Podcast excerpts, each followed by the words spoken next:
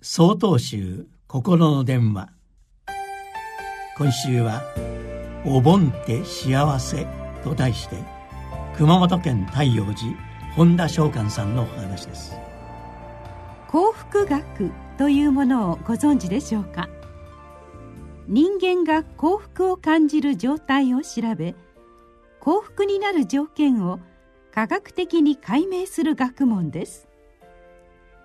その条件の中に人と関わること人に親切にすることとありました。これは社会の中に自分の居場所があり人のために何かをしていく人が幸福感を得やすいということだそうです。私はなんとなく納得してしまいました。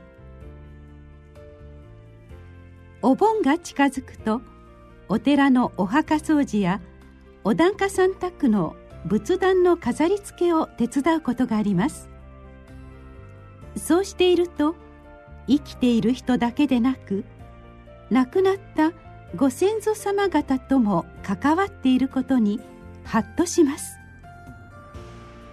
お墓の掃除をし手を合わせている時この世だけでなくあの世の方にも親切にできた気がします。そうした供養の時間は自分につながる歴史とこれからつながっていく未来に思いを馳せるとても貴重な時間になります。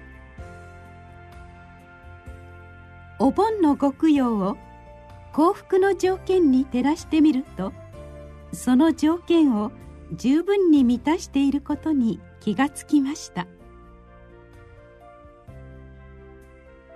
仏教にはエコーという教えがあります。自分が積んだ功徳を自分だけのものとせず誰かのために回し向けるという教えです。先祖供養とは子孫が積む功徳を先祖に巡らせ広げていくという法要なのです。幸福も同じように自分が幸せを感じたことを独り占めにせずたくさんの人の幸せにつなげていくことでより多くの幸せが生まれるのです。お盆には全国各地で法要が営まれます。たくさんのお坊さんが汗をかきながら家々を回り功徳をエコーしていきます。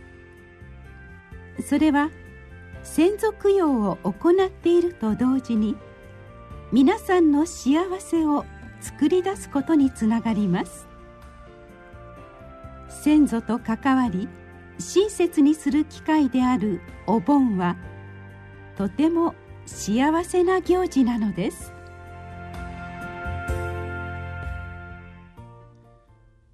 8月19日よりお話が変わります。